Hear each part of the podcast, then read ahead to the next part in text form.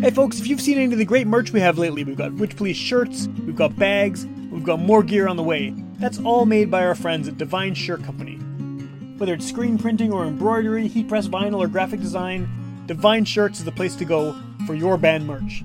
They've been doing some of the best stuff from the best bands in Winnipeg and beyond. And if you're looking to get some merch made, head over to divineshirtcompany.ca or follow them on Instagram and tell them Witch Police Radio sent you. One of our colleagues, Sam Thompson, who, um, if you saw him, you'd sort of right away assume he was a hippie. Get up your ass and get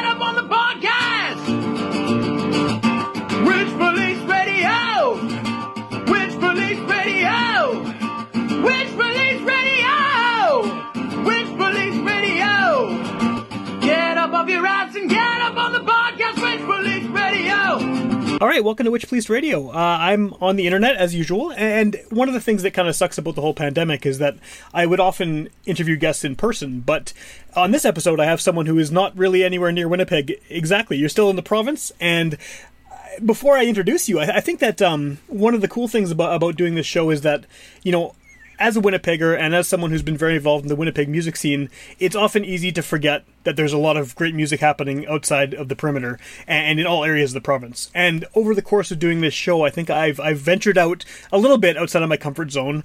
But I think the guest on this one is probably the farthest north that. Uh, I've talked to someone in the province. So I think maybe to start this all off, if you want to just uh, quickly introduce yourself and maybe give a bit of background about where you're coming from musically, because what you do is very different than a lot of the guests I have on the show. Okay, well, my name is Rhonda Head. I'm from Cree Nation in northern Manitoba. It's it's right by the Pas, a six-hour drive north from Winnipeg. And I started off singing classical music and and uh, you know singing in Latin, Latin, Italian, and French.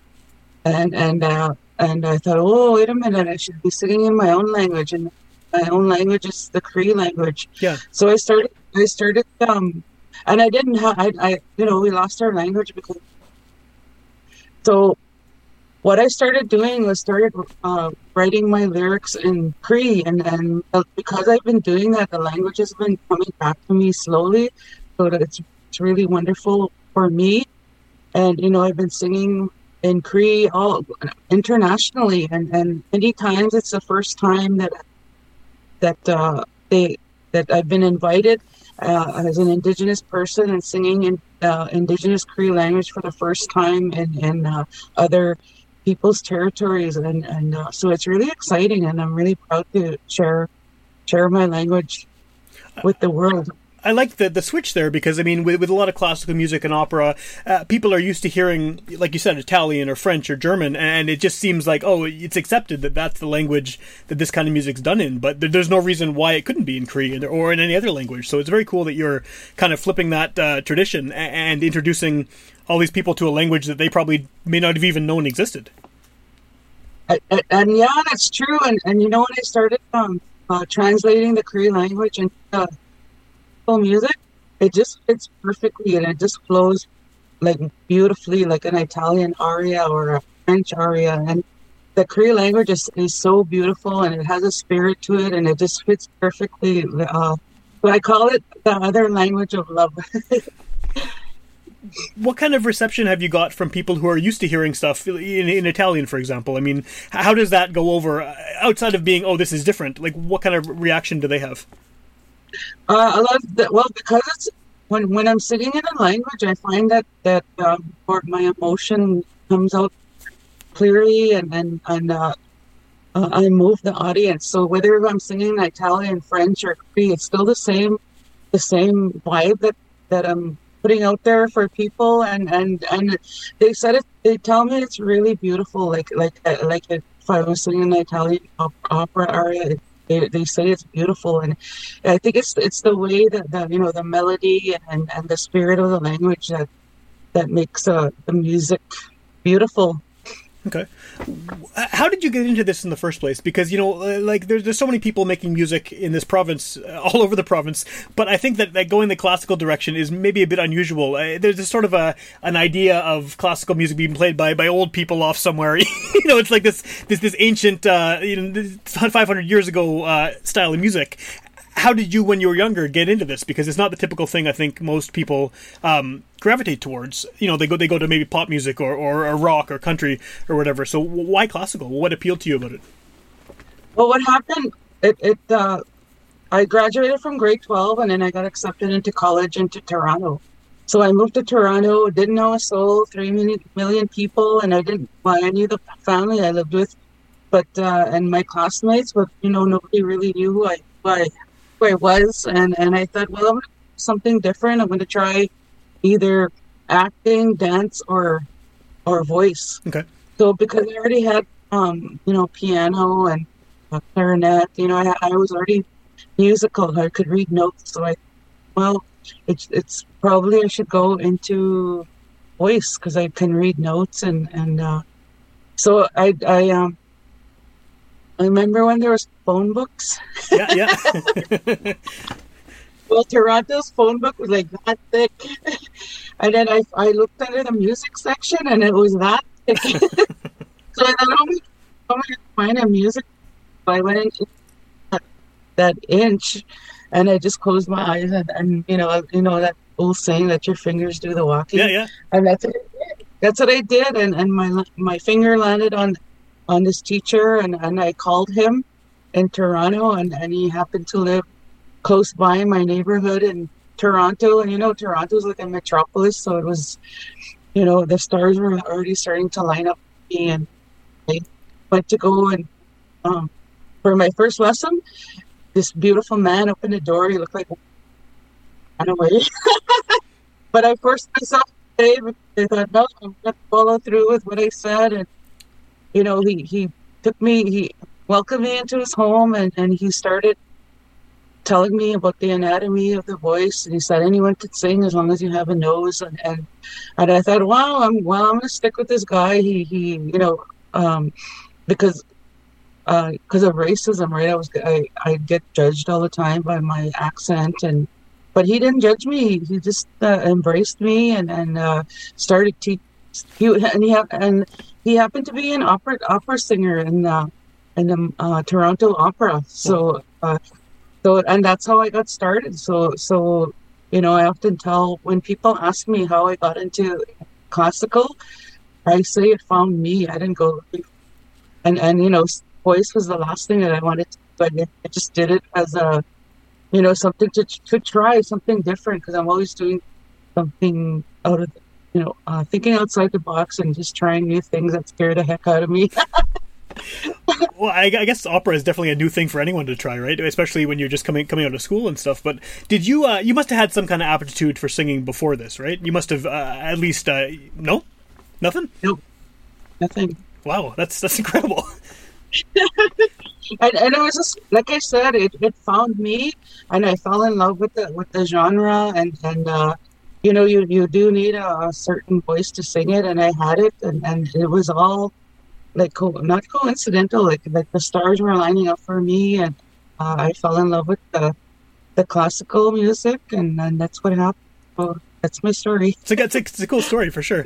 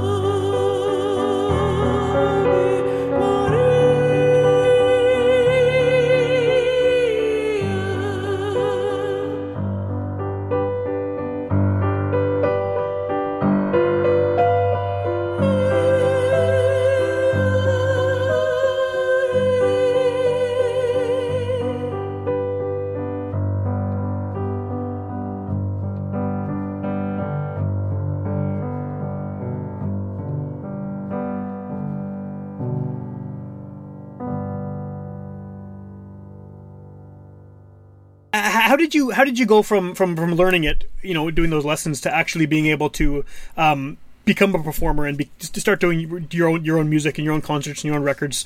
What was sort of the trajectory between learning to sing this this style of music that was that was new to you, uh, and then sort of taking it on as this is your career, this is your your path? Well, it first started. My I didn't st- I didn't sing in public for a long time. Taking lessons and lessons, studying my voice and all that. And my first performance was singing "O Canada" at the OCN Blizzard hockey game. Cool. And then and and that that um, big roar of clapping and yelling. That that but oh, I I think I like this. So gonna do more. so that's how I that's what happened, and then I started getting invited to sing at galas and uh, you know um, events, and then people were starting to come to me and ask me if I had any CDs. So it, it made me think about recording. Yeah. So I I recorded my first CD in 2010, and and I recorded in five different languages: the Italian, French, uh, Latin, English, and Cree. And and it won an award at the Native American Music Awards. So it was my first first CD. And and uh, remember uh, the late Jerry Atwell, um, he, he kind of pulled me off to the side and he said, "You know what? Nobody ever wins on their first inaugural." CD and you did. He said, "I'm like, really?" and you know, I only did the CD. I, I, only did the CD to make my money back. I didn't all the doors that were going to open and all the opportunities that I'd be able to experience. Yeah, well, this has taken you internationally now, right? You you've been able to. Uh, you've had enough success that you've been going all over the world with with this uh, as a singer, which is fantastic. Yeah, it's it's it's quite incredible, and and uh, yeah, and I'm invited back to Australia and uh, New South Wales and, and town again. So they're both. Burketown is um, northeast, northwest, and and no, it's northeast and uh, south South Wales. I believe it's on the east Okay. east coast. What Yeah. I guess you know, you know, like you said, you went to Toronto, and this is kind of where where all this started. And you've you've been all over the world with your singing. What is it about coming back to your hometown, like coming back to northern Manitoba? Why why why, do why aren't you off in California or Italy or something right now? What's the appeal of sort of you know returning back home after you do these these these trips to to sing for for people all over the world? Well, how how I um, uh, compose my melodies is based off the landscape of my reserve, and and uh, I don't know if we're about Indigenous people. We're really we're really connected to our land, where we come from, our territory. Yeah, And no matter where I go, I always come home to recharge and and uh, you know get my my um yeah just to recharge and then you know I do a lot of songwriting here and and uh, it helps with my creativity and you know I I love the land where I come from and and no matter where I go like New York, LA, Australia, I'm always happy. That, that, that makes a lot of sense. that makes a lot of sense. I think a lot of people probably uh, should do that rather than just you know going off and, and staying in the, the glitzy cities or whatever. But um, what uh, I, I guess what has this past year and a bit, I guess, been like for you, where, where no one's been able to perform, and the pandemic has kind of kept everyone uh, at home, basically. Has it? What kind of struggles have you dealt with as an artist um, when you can't perform your art? Well, when the when the pandemic shut down the world, it was in, in and it seemed like the music stopped for Yeah. a, a moment, and, and um, I, I was just thinking, you know, all my gigs got canceled. I, I couldn't travel anywhere. I was supposed to go to Carnegie Hall to perform uh, there with the Flin Flon Choir. I was invited to back to Australia. I was supposed to go to Los Angeles. I was supposed to go record in Arizona. I was supposed to Vancouver, and it all got canceled. So I, I, I was sitting at home and, and thinking, I'm like, oh, what are we? If I'm feeling like uh, like all the other artists are feeling the same way I am, and and uh, so I just I, I thought about I thought and thought about it, and then this idea came to me to to start interviewing Indigenous musicians. Yeah, So, and and when I was traveling around, I when I take pictures, selfies with the other artists, musicians, I'd call it indigenous. I I would hashtag Indigenous superstars. So that's what I called my show, my online show, and it's doing really well. You know, I I've interviewed Indigenous artists from all over the world, from Mexico, United States, Canada, Japan, and uh, yeah, and um, I'm still trying to get uh, artists from Nor uh, indigenous artists from Norway, but we're, we're trying to uh, the d- logistics of time, the time difference. Oh yeah, yeah. So, but yeah, yeah. So, so I'm going on my 89th guest this week. I started my show and, and you know, I stream live on Facebook and and uh, YouTube. I have my own YouTube channel. You can watch past episodes there, and I also have a um, a podcast. It's on it's on Buzzsprout and and Apple and Spotify, and you know people are, are downloading the, sh- the show from all over the world and and I had no clue what I was doing when I began. I, uh, you know, it was scary, but like I said, I was always do if it's scary, that means I got to explore it. so I did. so I, I, um, you know, I did some studying on how to interview artists, and and uh, and that's just what happened. And and a lot of the artists that that I have interviewed, a lot of them are exclusive. Like they wouldn't they wouldn't do an interview with anyone else but me because they they I, they trust me. I've, Yeah. I've known them for a while, and you know we've had a great great connection with them, and so that's what's different about my show. And uh, I'm still going to continue on doing the show, even though the, you know we're kind of opening up slowly, but you know it's still going to go on because my show gives uh, our support showcase their music and share their stories. Do you think that there's been sort of a a greater it feels that like the, the, the indigenous music in general from all from Canada and elsewhere seems to be having a moment where it's getting a lot of attention in the wider music community. Do you, do you think that's that's accurate? It seems like uh, we're, we're hearing more on the radio. We're seeing more indigenous artists playing big showcases and big shows uh, here in Winnipeg and elsewhere. Uh, what do you think about that? Is is it is it starting to become more um, kind of well known within the wider community? It's it's starting to like uh platform to show their music. Meanwhile, like uh, there's some really fantastic in the indigenous community, and and yeah, it's really great that, that uh, uh, other indigenous artists are getting out there in mainstream, and, and it's really good. The other thing I wanted to, to mention is that I recently got voted on in the in the SOCAN board, so I'm really excited to be be part of it. I'm I'm, I'm uh, one of the Western rep for uh, SOCAN. That's cool. Yeah, that's that's that's a big deal. It is. It's really exciting. That's awesome. Yeah, yeah. got lots to learn. Has that already started, or is that that's something that's coming up soon? Yeah, it start it started already. I've been uh, attending meetings already. We're doing it virtually for now, and then uh, probably the new year we'll be able to start traveling. Cool. What would you um? I mean, you know, if, if there's someone listening to this who who has always been interested in in classical music or in opera, what would you suggest? Like, how, what would you recommend to someone who wants to try it? Is it do you do you just want think they should just go out and do it like you did, or is there what would be kind of the path for a newcomer? What I would what I what I did was was take voice lesson, and that's really important because there's a lot of technique you gotta learn to, in, in order to sing that that style of music, and not only that style, but all kinds of music. You know, you you study the voice, and and uh, you learn technique, and and that's really important because you preserve your voice and you keep your vocal cords healthy, and just take voice lessons and it's not an insult because you're you know, a lot of everyone has a beautiful voice. It's it's when i tell someone give it advice to to take voice lessons it's to learn technique and to make your voice sound even better than the way it sounds.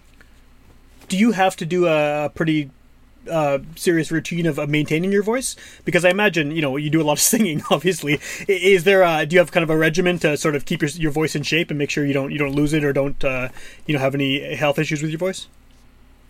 um, a lot of um, um uh, scales and you know the uh, regular what i learned in taking voice lessons those and then making funny funny faces and Five hundred years ago, across the sea they came, invaded our land, took away our home. Mother shared a story, cut her hair and braid, punished child for speaking Cree. Why were they so mean? Tell me how Tell me now, how do I stop the hurting, the haunting, and the pain? Five hundred years, five hundred years. The stories make